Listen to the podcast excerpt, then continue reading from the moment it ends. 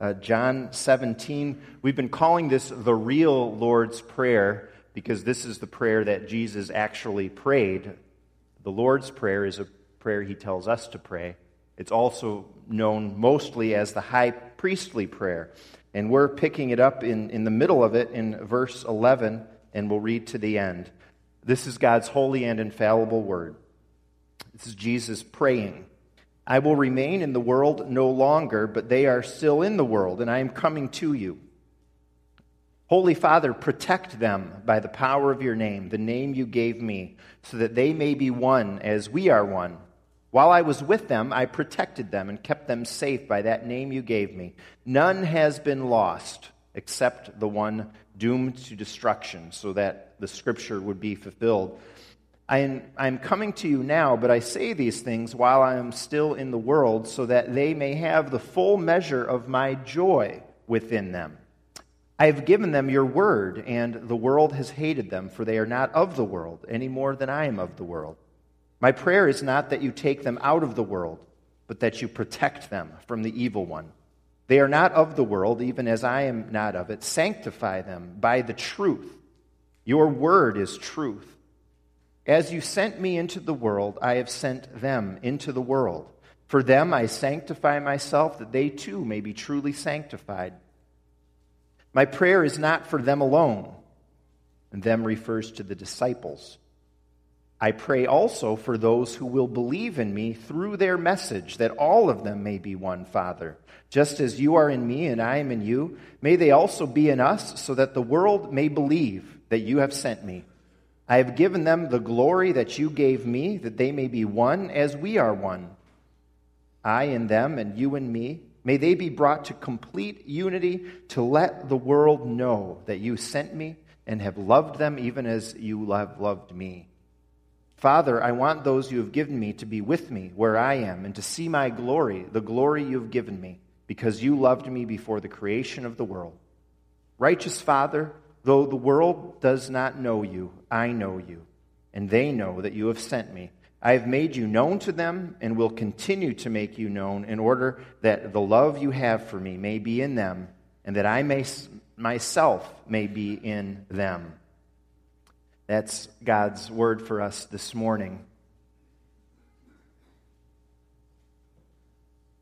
Summer is over. Labor Day weekend, kind of the unofficial ending of summer, is behind us. School has started, ready or not. As we gear up for the fall church season, these verses show us Jesus praying for his disciples and for all of his people throughout the ages. And if Jesus is praying for all his people, well, that certainly includes us his people here at Faith Church. And, and so this morning, uh, we're going to see how Jesus is praying for faith. And that's truly something to embrace as we begin this new fall season together, as we welcome a new staff member, our new youth director.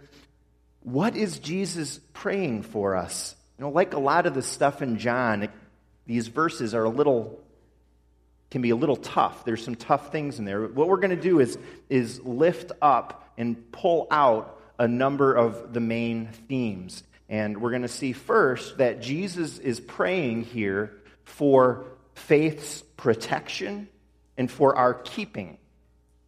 Verse 11, protect them by the power of your name. Verse 12, none has been lost. Protect them from the evil one. Verse 15, Jesus the good shepherd, John told us earlier, will not lose any of his sheep. And, and we talk, uh, when we talk about this, this type of language, we're referring to the doctrine of the perseverance of the saints. That Jesus will keep his own. It's a tremendous comfort for you and for me, for our loved ones. No circumstance, no trouble can overpower the work of God. He who began a good work in you, Philippians says, will be faithful to complete it. And you can bank on that, you can trust in it. And this promise, this is for us together as a church, too. That, that He's going to protect us and that, that He's going to keep us. So much, if you look back over the years, so much has gone on and happened. Things change. And we wonder about that sometimes in God's church, and maybe we worry. Will God provide for us this year? Do we have enough volunteers to do what He calls us to do? Will He be with us? Um, are those trick questions? Are those trick questions? Of course, He will provide for us. Of course, it will work out.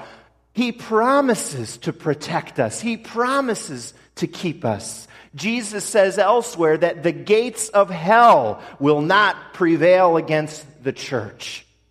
Satan tries to disrupt. Satan wants the church to fail. Satan wants us to be fearful. He wants us to be timid in the face of an uncertain future. But 2 Timothy 1 7 says, God has not given us a spirit of timidity, but He's given us a spirit of power.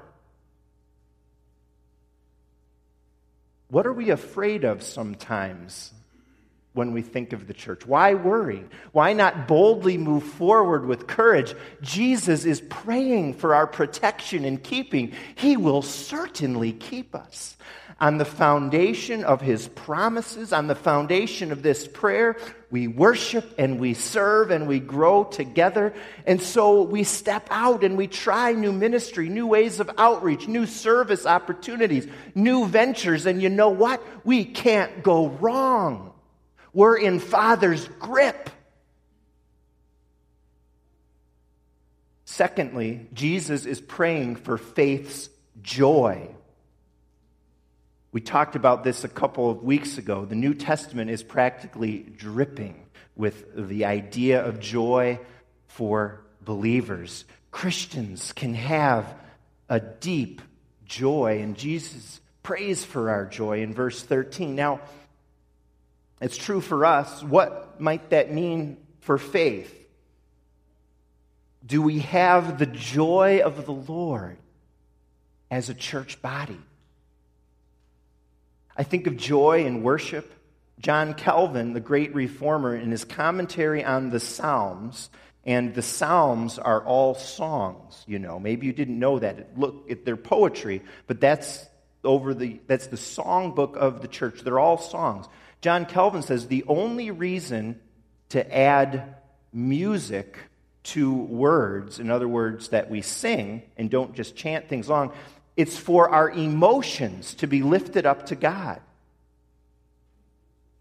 Many of us um, here have Northern European blood of some kind running through our veins. And let's face it, and I'm speaking as one of those who has Northern European blood, um, many of the people of that type are a little more quiet about their emotions. They can be more reserved. In fact, uh, a while back, I was at a, a large leadership conference where people from all over the world attended. And, and what uh, they did, one of the speakers did, uh, who was introducing us to it, he called out the name of a country, and then the people from that country, wherever they were, were in that auditorium, identified themselves. Anyone here from Mexico? Yeah, cheers, all of that. Anyone here from Brazil? Yeah, big cheers. Italy, lots of cheers. Anyone here from Germany?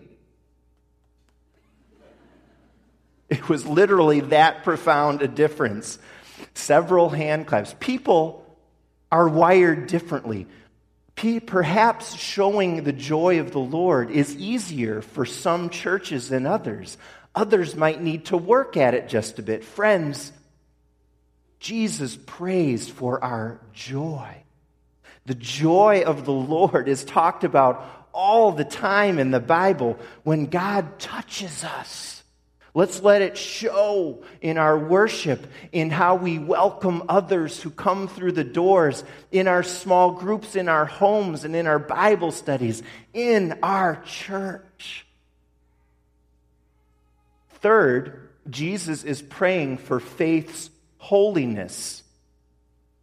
Holiness is another way of talking about what Jesus refers to in this prayer as uh, that we be sanctified. And holiness, to be sanctified, means to be set apart. So then we wonder set apart from what? Well, set apart from the world and the world's ways, the world's values. We are in the world. We want to reach the world, but Jesus says in verse 14, we are not of the world. And he prays that we be sanctified from it in verse 19. And we talked about our personal holiness a couple weeks ago, but what about the church as a whole being holy and, and set apart and sanctified? There's a lot, I believe, we could say about that. We could talk about our desire as a whole to be growing. Paul talks about striving for the prize.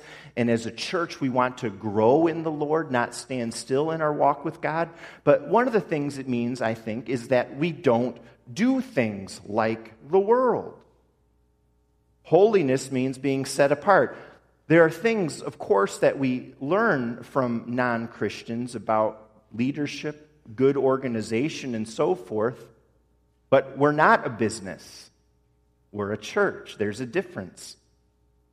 Our model here for a pastor is not CEO, but the biblical image of the shepherd of the flock. And, and you know, we don't run a church like a social club where it's just about people who are part of the group already. We don't run a church like a place of entertainment where the goal is to touch the senses or manipulate. We don't run a church like a museum where the goal is to preserve the past. No, we're holy. We're in the world, but not of it. Our gatherings are different. Our music and hymnody, it's different. Our purposes and goals and values are different. We have to reach the world, we have to connect, but think about it. It's only in being holy, it's only in being apart that we're going to have anything to say to the world, right? If we conform to the world, if we do things the world's way, if we give the same message as the world, what in the world do we have to offer? The world is stuck. The world is in deep trouble, if you haven't noticed, and nothing in the world can help. The world needs something and someone that's out of this world for anything to happen. And the church has been entrusted with this out of this world message and the gift of Jesus, who came into the world to live here a little while and die on the cross and rise again to save sinners and pull us out of the trouble of this world. That's three. Fourth, Jesus prays that faith be sanctified by the truth. He says those exact words in verse 17. Then he says in verse 18 to the Father, Your word is truth. That's not 18, that's verse 8. Sorry, it's in the before we read tonight. He talks about giving his disciple the words the Father has given him. So, this word, that's the essence of the difference of the church. We talk about being set apart, how through the word we are made holy. And so for our church, God's word is central. And I've said it many times. This is why experience God's word is the first of the three E's of our mission statement. Before, express God's love and equip God's people. As important as all of those three E's are, we believe, for a biblically balanced church, the Word of God is first. This is where the out of this world message comes from. And we believe this word is God breathed, as 2 Timothy 2 3 says. It is inspired by God Himself. Unlike anything else in this world, this is a word from God. It's not from people. We have Sunday school, we have catechism starting for grades 1 through 12. Next week, we have that because Jesus is praying for our sanctification by the truth. This is our lamp for living. Parents, let's make it a priority to send our kids starting next week Sunday. What else have we got to offer but God's Word? Not much. We've got to know it. Jesus is praying that we would. Let's not brush it aside. There's an unknown writer that wrote this.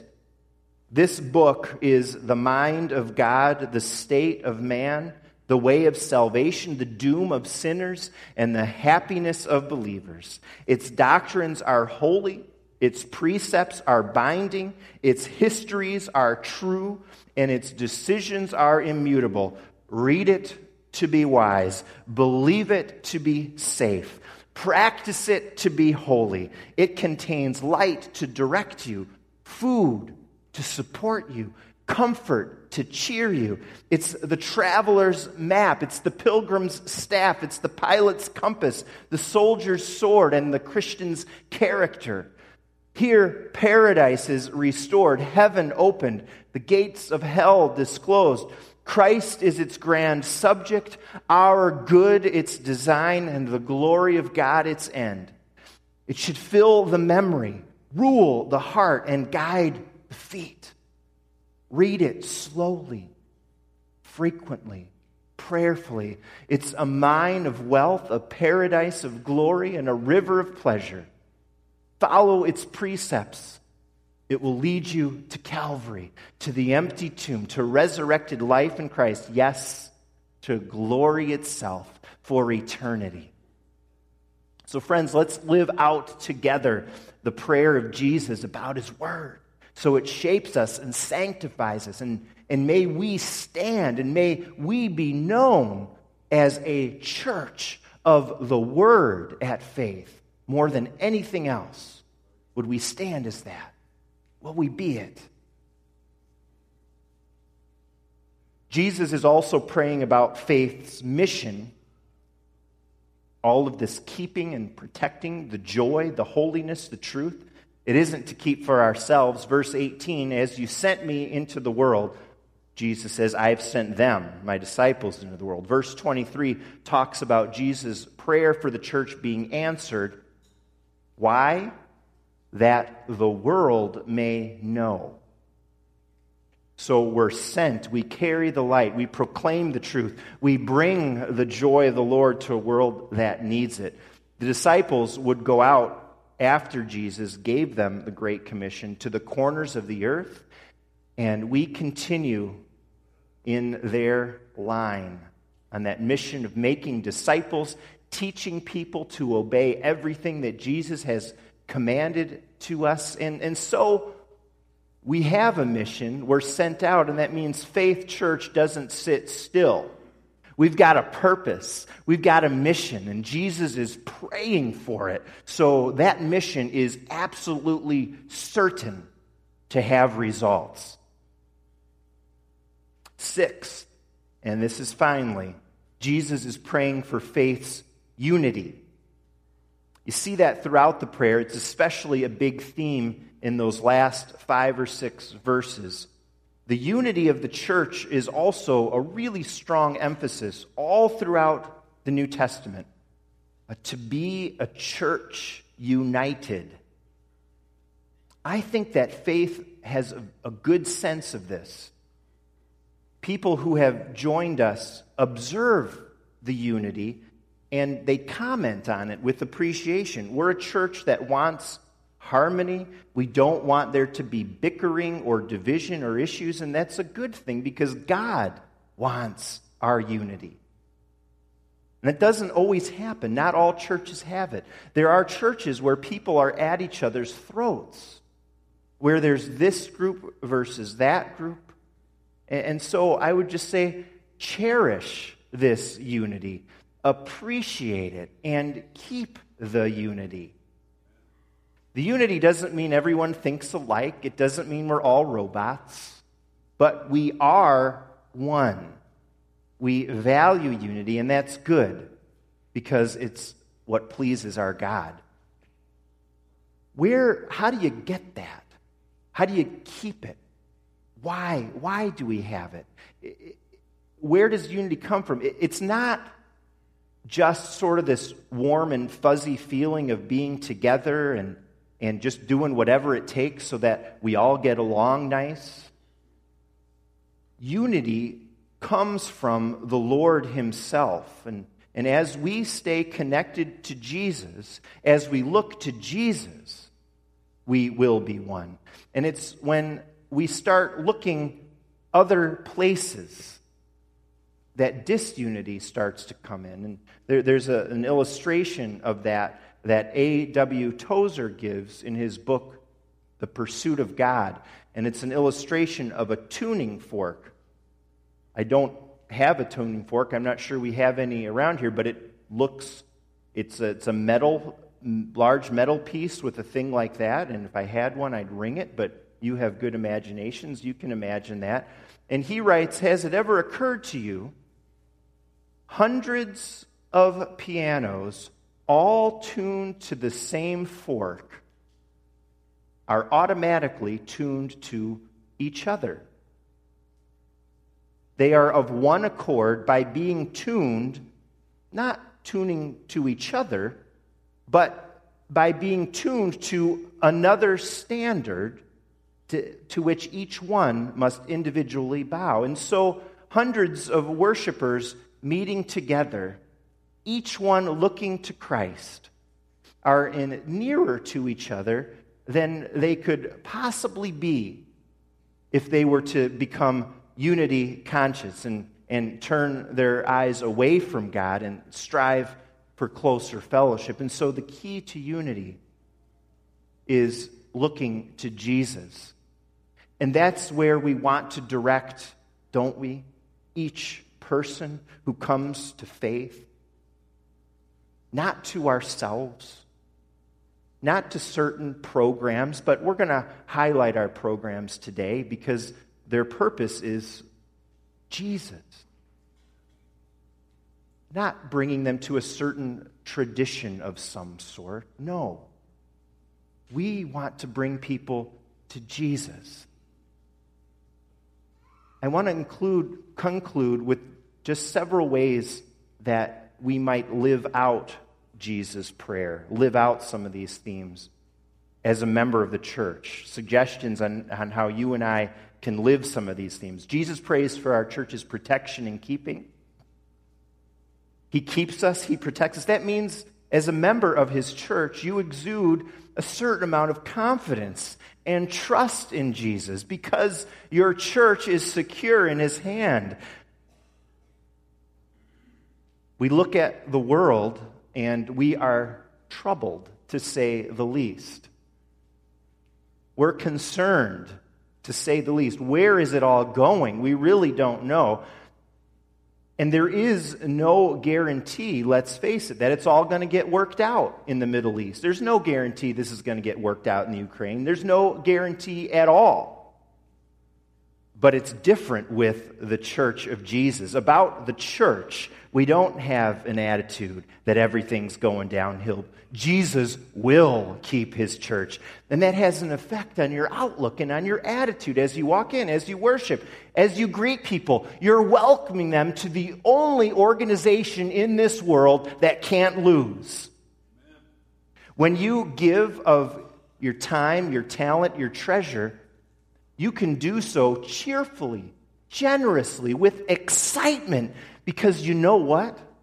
You're giving of yourself to the only sure investment in the history of the world, and that is the church and the kingdom of heaven. Jesus is praying for our holiness as individual members. Each one of us is called to take responsibility for our own holiness, our own spiritual life, that, that we're growing that we're keeping from sin, that we're seeking purity. And, and so, so God calls us to guard our hearts and our lives. Do it for your own sake, do it for the sake of those close to you, but also do it for the sake of this church. If each one of us is seeking to take care of business at home in our hearts, boy, we're really going to begin more than ever to have a, a church that reflects the holiness of our God. And finally, I want to urge you and call you to listen for that tuning fork for living that is Jesus Christ. Everyone wants to belong somewhere. Everyone wants to be a part of something. Well, you want to experience one of the greatest forms of unity and fellowship that you'll ever have on this earth? Follow Jesus, believe on Him, respond to His invitation to come and to tune your life to Him. And you can by grace through faith. And be part of a church like this one where, where other people saved by grace are tuning their lives to Jesus too. The church of Jesus Christ is where it's at, my friends. It's where you want to belong. As, as Jesus prays for his church throughout the ages, we know he is praying even for faith Christian Reformed Church. Isn't that incredible? May God bless us richly for his glory as we head into a new season of ministry. And may God bless you richly as you grow in Jesus, as you connect and grow and serve here too. Amen.